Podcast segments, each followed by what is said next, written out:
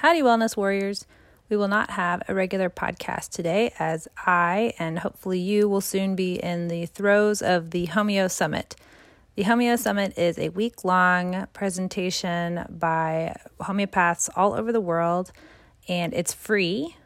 So there is an everyone track for beginners and there is a homeopath track. You can register for either or both.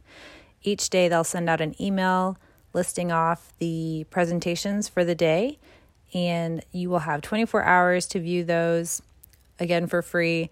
And then, if you wanted to buy the lifetime access to the presentations, you can opt to do that.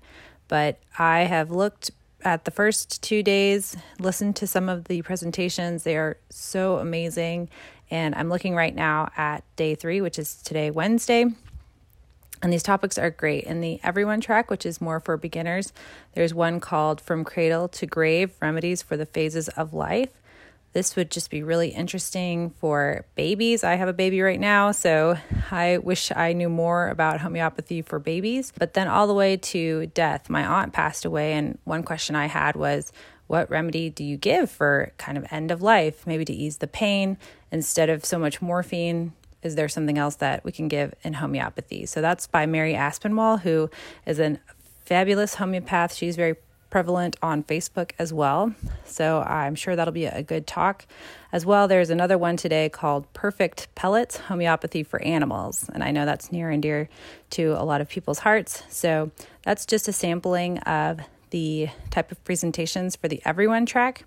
I was looking at a couple on the homeopath track and just in my love of the topic, I I am aware of a lot of the prominent homeopaths and Rajan Sankaran's one today. I don't have a lot of background, but I know of his method. It's called the sensation method, and he was just explaining how they use a certain technique to get to the heart of a person, their fundamental who they are, and it was just so clever. And I'll paraphrase it here, but essentially if I'm trying to tell my homeopath about who I am and how I see the world, it can get muddled because I've thought about it and I can kind of just go all over the place with all my stories and I don't know what's more important or not. But if that homeopath presents to me an image and asks me to look at the image, describe it, and then put myself in place of that image and talk about it, then what is revealed to him and myself who I am fundamentally. So,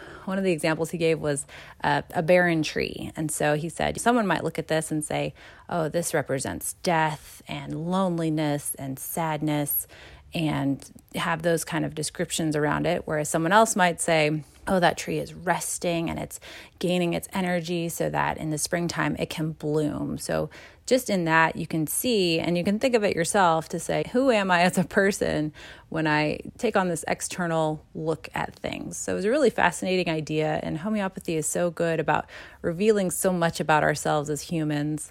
So, that is uh, a great track as well for anyone who's maybe a little bit more advanced in homeopathy probably has a little more understanding of the classical side of things and would be interested in that.